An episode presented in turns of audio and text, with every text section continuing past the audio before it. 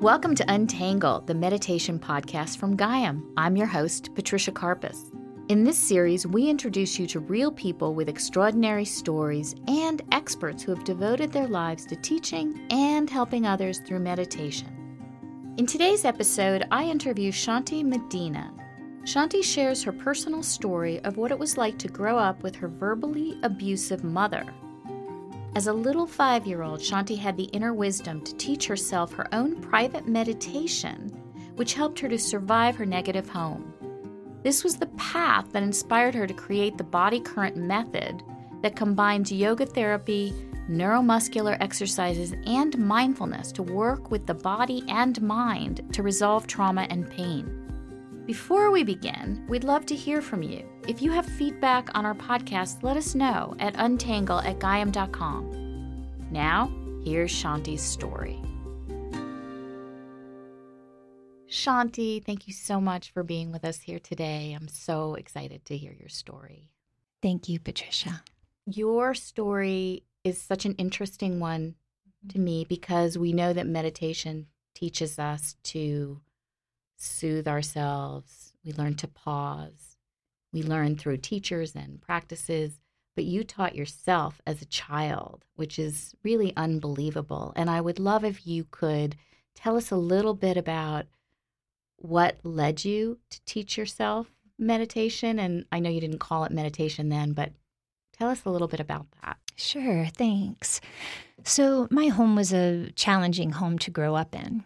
And so, these practices that I learned um, were really practices for me to um, protect myself, for me to find a place of calm and centering within myself, um, no matter what my external environment uh, was sharing with me. So, my biological father left when I was very young, just a couple months old. And so my mother looked at me as uh, the blame for that. So there was a lot of times in my early childhood where there would be words and actions that I could either choose to engage in and take on, or I found this very simple way to come to a place within myself, to still myself, to self regulate my nervous system so I wouldn't, first of all, believe the words that were being said to me. And also, I wouldn't take it on in my life. So you said that your mother was unkind and that there were words that were that stung you Mhm. as a child. How old were you when you first realized that you could maybe practice something or teach yourself or develop a tool, if you will, that would help you not take on her unkind words? Right. So how, I can remember maybe I was about five years old, one of the times where my mom and my grandma were saying really hateful things to me. And I was in a corner just kind of covering myself and listening to it. And all of a sudden, it was really just grace under fire. I realized there's a place in me that her words can't touch. Their words can't impact this place in me. It was like just grace coming through. And I just started calming my breath, slowing my breath. I realized that if I started crying, it uh, it made it worse. The trauma would be worse. The words would be worse. It was almost like the tears uh, really inspired them to be even crueler. So I learned at a very young age not to show tears. And so I started first noticing my breath. If I was going to start crying, I noticed my breath started to get really shallow and I would start turning into tears. So, in that moment of realizing, wait, there's something here they can't touch, I don't need to believe these words. I can come into my center, myself, self soothing. So, that's where they started. And I started just slowing my breathing down so I wouldn't cry. You were five. I must have been around five. I was very young. Did you have teachers or mentors or anyone that guided you at that young age? Nothing. This was pure me trying to center and protect myself. And it was breath work that it was you were doing. initially breath work, slowing my breathing down. I would just start noticing my breath and start having it be slow and smooth. and then I wouldn't start crying, and I could actually stay in the center, and I would focus my awareness so much on the sound of my breath or the sensations of my breath.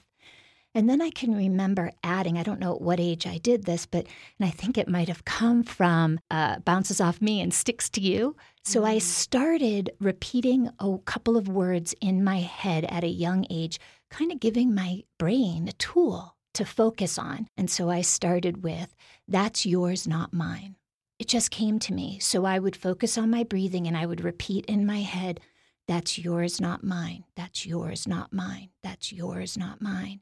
And just reflecting that I'm not taking this in. You're saying that you wished I was never born. I'll never amount to anything. That's your truth, not mine. You had so much wisdom as a child, and, and we can only wonder where that comes from. Um, but when did you put words to what you had done as a child. So you come up with these tools where first it's breath and then it's this mantra that's mm-hmm. yours, not mine. And maybe that comes from the playground. Who knows where Who that knows? comes from? Right. It's just it's incredible that you you found that comfort mm-hmm. and that way to self self soothe yourself. Right. When did you start knowing that you had done you had created a practice for yourself? That's a great question. I can remember at a very young age thinking, everyone does this. You know, I thought because I was doing it, I just assumed everyone did that. So in school, I would start realizing, wow, if I breathe before a test and actually just focus on smoothing my breath out and slowing it down, I was noticing my performance was better on my test. I was feeling centered and relaxed while I was taking that test. So I think that was maybe the first time that I realized, wow, I actually have a tool that I'm not using uh, in t- only in times of trauma. I realized, wow, this is something that I can choose to use to increase my performance in school and to help me stay in my center. Have you heard of other stories where people discover meditation, if you will, without having learned it from a teacher where they're either in deep pain and they have to regulate their bodies and they've just kind of done a DIY version of meditation until they come to a real teacher? Right exactly. So i have i have talked to friends about this and there are people who've had a traumatic incident physical or emotional incident and we they find we find our own little ways to make this uh, calm this center. And so what i found is that everyone's path might be a bit different. However the place we're getting to is where we have the common bond, getting to that place where we can be in the present moment. So, but and you talk about trauma, mm-hmm. and I think we can. There are so many different levels of trauma. Exactly. And meditation helps in mm-hmm. myriad of different ways. Can you talk about how meditation helps with trauma from the vantage point of your personal and your professional experience? So, after completing my undergrad, I started working at a drug abuse council and I started working with 50 female heroin addicts. And I can say that's the first time I really applied these tools to support other people in resolving trauma. And their trauma was vastly different than mine. There was some addiction going on, but some of them were abused. Some of the women had uh, really been abused young as a child and grown up addicts by self medicating. So I started to include the simple breathing practice that I did as a child in all of my one on one counseling and then in our group counseling. And what I found first, and it's usually how people approach this, they'll say, well, how can, you know, I breathe automatically. How can focusing on my breath, how can that possibly help me? And my answer to that is first to try it.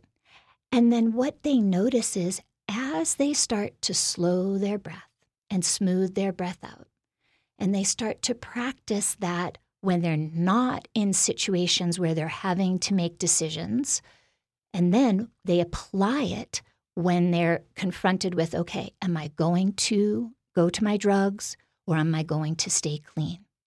It gives them that moment to make a healthy choice. It allows them to self regulate their nervous system to get to a place where they have possibility of making a healthy choice. So, how that relates to releasing trauma is that we're actually, through our breath, shifting not only what's happening in our brain, but we're self directing that major uh, regulator of the nervous system, which is the vagus nerve. And just with the awareness of our breath, that helps the vagus nerve to relax and allows us to be able to get into a higher executive functioning part of our brain where we're not in the patterns and conditions and habits of our addictions. And we're not in a place where we're taking on the outer environment of stress. So, this practice not only helps resolve trauma within a moment, it doesn't have to be a practice that you do for 15 minutes every day. In a moment, I have seen clients mitigate stress and trauma simply by choosing where they're going to direct their awareness. It's amazing because you, what you're saying basically is it's great to have a meditation practice, but what that practice teaches you to do is pause in any moment where you might be triggered, whether it be from a you know a situation as a child or PTSD from being in the military, or it could be an illness, it gives you that ability and that teaching to be able to say, okay, I can react differently. I can choose to react differently. Exactly. What you talk about the vagus nerve. Can you tell us what is that and what's the connection between meditation and the vagus nerve? Sure. So, what's unique about the vagus nerve, it's our 10th cranial nerve. So, it's a nerve that actually is comes from our cranium, kind of right, right behind our ears. Oh, actually. it is? Yep, yep. And it goes all the way down our spine, and it actually has branches that reach out and touch every single one of our organs. That is how powerful this one nerve is that travels through the whole body. What's unique about it is 80% of the feedback information through that nerve comes from body to brain. 20% comes from our brain to our body. Now, what that means in simple terms is we, when we come into our body through our breath and start to calm our body, the vagus nerve, which regulates our uh, autonomic nervous system, starts to send a response to our brain that we're safe, that we're okay. You do not need to freeze and you do not need to engage the part of your brain that's the fight or flight response. And from that feedback through the body to the brain, it begets a loop of information going where a new imprint can happen. So, in that moment of stress, you choose to self regulate the breath. That breath then stimulates this nerve to let your brain and body know that you are safe. And how important is the teaching and the practice to your actual results and being able to impact the vagus nerve? Well, the the thing that's amazing, Patricia, is that this the practices are so simple. So my biggest challenge often is to say to my clients now, try this. Those clients who have had who have Parkinson's disease, try this before you're going to bed when your tremors are really getting strong and you're trying to fall asleep, which where my clients say they have the most trouble. Start just slowing and smoothing your breath and adding on maybe an affirmation to that. And what they're noticing is the tremors slow down. Their body starts to relax. The same thing with a veteran who may be in laying in bed trying to go to sleep and has thoughts of old trauma pictures coming through their brain. The simplest thing I'll say to them is just let your awareness rest on your breath. Slow your breath and smooth your breath out. What happens then is those pictures, those thoughts don't have as much power.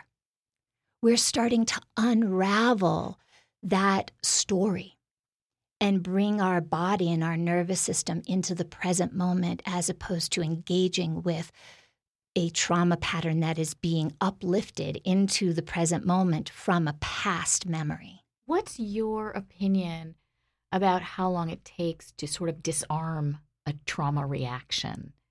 Right, that's a great question. And it It varies. So I have clients that have uh, traumatic brain injuries, and so some people, if it's you know very very, uh, the brain has been damaged uh, from trauma, it may take a little bit longer in order for us to be able to get into focusing the awareness. However, the body wants to be in a place of homeostasis. So the body wants that. So it really can take one or two rounds of breath at all. I've had people do 30 second breathing breaks where they just take 30 seconds to breathe. So maybe that's three rounds of breath. And in that moment, they have shifted because they've laid down a new neural groove. So, one of the things I'll have my clients, especially those who have uh, traumatic brain injuries or a lot of childhood trauma, that when they breathe and regulate their breath, stimulating that vagus nerve, they're saying in their mind, when I breathe slow and smooth, I'm creating a new neural groove. So they realize they're eh, actually taking their power back by realizing that by breathing slow and smooth, I am creating a new neural groove. And they realize whether they have trauma from the past or an injury in the present or a disease like Parkinson's or uh, fibromyalgia, this really helps as well to mitigate chronic pain, that in just a couple of breaths and focusing on that awareness of the breath, that they're actually shifting their nervous system and creating the opportunity to imprint a new neural groove. Wow, it sounds like you have so many different things in your toolbox for helping people. And you've helped you help with physical pain, do you deal a lot with depression and well, you know, it's all it's a, a, team of people I usually put around my clients. So I'm not a therapist, a psychotherapist, um, but how I look at depression, anxiety, all of these type of uh, human conditioning that we have is we go back to the present moment, come back to allowing the person to first of all become aware of their depression, the times that they're caught, you know, depression is setting in, accepting that depression, and then dropping in a couple of tools to allow it to move through you. So we're not saying, I'm a depressed person. We turn that into a statement of, I'm feeling a bit depressed in this moment. And then they have the freedom to shift that. Shanti, you you were so talented at teaching yourself meditation to self soothe as a child. I'm curious how you use it as a parent um, and if you have taught your daughters how to integrate meditation into their lives and, and what's that been like for you? Well, that's a great question. Thanks. Uh, so, you know, I have as a as a parent of uh, two now teenagers, I get an opportunity to breathe through a lot. and uh, over the years, I have uh, shared with my daughters the power of the breath. I didn't call it meditation because, uh, you know, just the that word can be scary.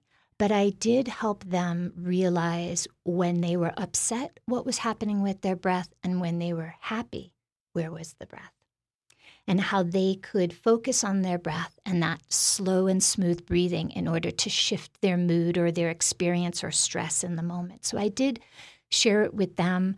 Um, my youngest daughter went through a, a, big struggle with an eating disorder and was actually in the hospital for some time. And I found myself going back to this practice of the breath and calming myself as I was driving down to visit her in the hospital every day and to work with her team. And the more that I just breathed, all I needed to do, I, I didn't have time to sit and climb a mountain and meditate on top of a mountain. I didn't have time to sit on my cushion. My daughter was in the hospital. Driving the 25 minutes to the hospital, focused on my breath, the rhythm of my breath, the smoothness of my breath. And that helped me walk into a stressful situation and stay in my center. So, no matter how angry my daughter got in therapy or how, uh, how stressful uh, family therapy was at the time, I was able to come back to this tool that I taught myself at a very young age and then saw my daughter as I kept my center with my breath without even telling her how to do it she started breathing through things and taking a breath instead of reacting. There was that pause. So it's contagious. Just takes one of us to start breathing and centering ourselves, and then those around us start regulating and seeing that benefit and start doing that as well. You could have been anxious and you could have brought that energy into her hospital room, which mm-hmm. is obviously not something you wanted to do as someone that loves your daughter right. as much and as it helped do. me feel safe. Really, what the breath does when we breathe and start to stimulate our vagus nerve and create a calm within our body, the mind starts to feel safe too. So I was actually helping myself feel safe going into a situation that may not be safe in some ways to me, the unknown. We all have unknowns. Life happens. You know, I'll tell my clients that we have our breath with us whenever we leave the house. We can do this anywhere, and it helps us stay in that eye of the tornado, not to get sucked into the tornado of life, to respond and engage with life rather than react and resist life. So part your toolbox is just filled with meditation training and counseling training and yoga therapy and you probably Different keep trans- at neuro Yep. sculpting and Yep. and you've created this great amalgamation of modalities to really help help people so Mm-hmm. much. Um, do you want to give us a sample of a short meditation? Sure, that would be great because, like I said, these are the these practices are so simple that even though I have a toolbox of embodied practices and yoga therapy practices, I'm going to share with you the one that's the most simple. That's my go-to. So the more complex someone's pain, emotional, physical, uh, the simpler the practices are. Okay, so our listeners can try it right now with us. So, the first thing we want to do is just allow your awareness to rest on your breath.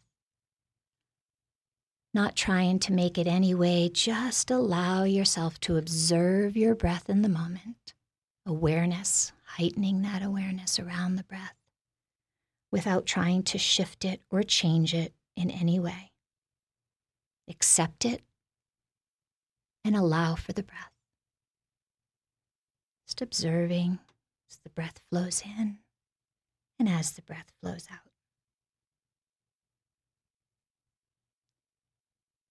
Now, choosing to connect a bit deeper with your breath, invite in the sensations that you're noticing through your breath. So perhaps as the breath comes in through your nose or your mouth, your natural breath, maybe you notice how it feels coming into the body. Maybe you notice how it sounds. Connect a little deeper with the breath by noticing the sensations of your natural breath. What does it taste like? What does it sound like? What does it feel like?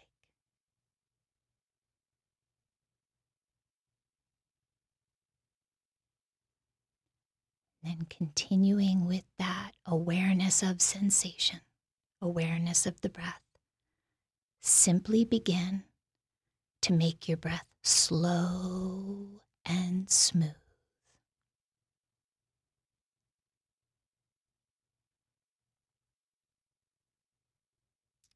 Awareness of this slow, smooth breath and the sensations. Acceptance. Maybe if it's not so smooth, accepting that and find how can I smooth these areas of my breath? And then an allowing, an allowing of an experience.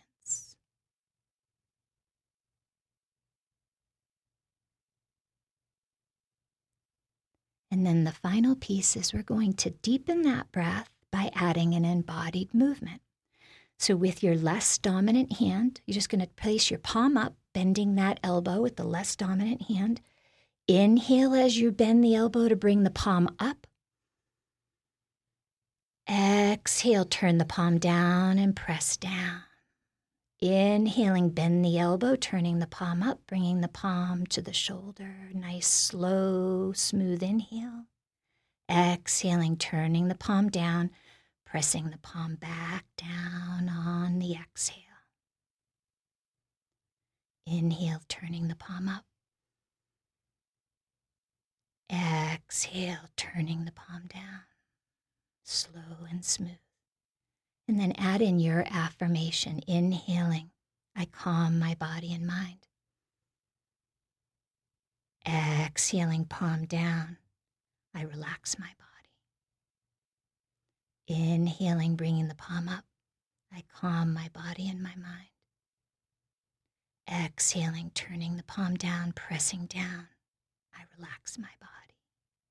One more time, inhale, palm up. Exhale, press the palm down. And then we always end with just allowing our natural breath again. Just notice how you have self directed your nervous system. Maybe you notice the breath is naturally a bit deeper. Maybe you notice the inner environment in your body is a bit more calm. Maybe your thoughts have slowed down. That's all it takes that awareness, acceptance, and allowing of the natural, smooth, and slow breath with your affirmation and simple movement. And you've shifted your imprint. Thank you so much. What I love about your quality and you're so you're gifted. You're you have this great combination of wisdom and compassion and science and neuroscience all coupled together and i just i think what you're bringing out to the world is just amazing and wonderful and super accessible, which is so important. You know, as we try to at Gaiam demystify meditation and many of these contemplative practices for people so that they can become more accessible to them because we all need to have some of these practices in our lives. So I really applaud you for the work that you're doing. Thank you so much. Thanks so much to Shanti, and thank you all for listening. If you want to learn more about the body current modality, go to energizeshanti.com. We look forward to sharing more inspiring stories on our next episode. Once again, if you have feedback or suggestions for guests, email us at untangle at gaiam.com. And don't forget to check out Meditation Studio by Gaiam in the App Store. See you next time.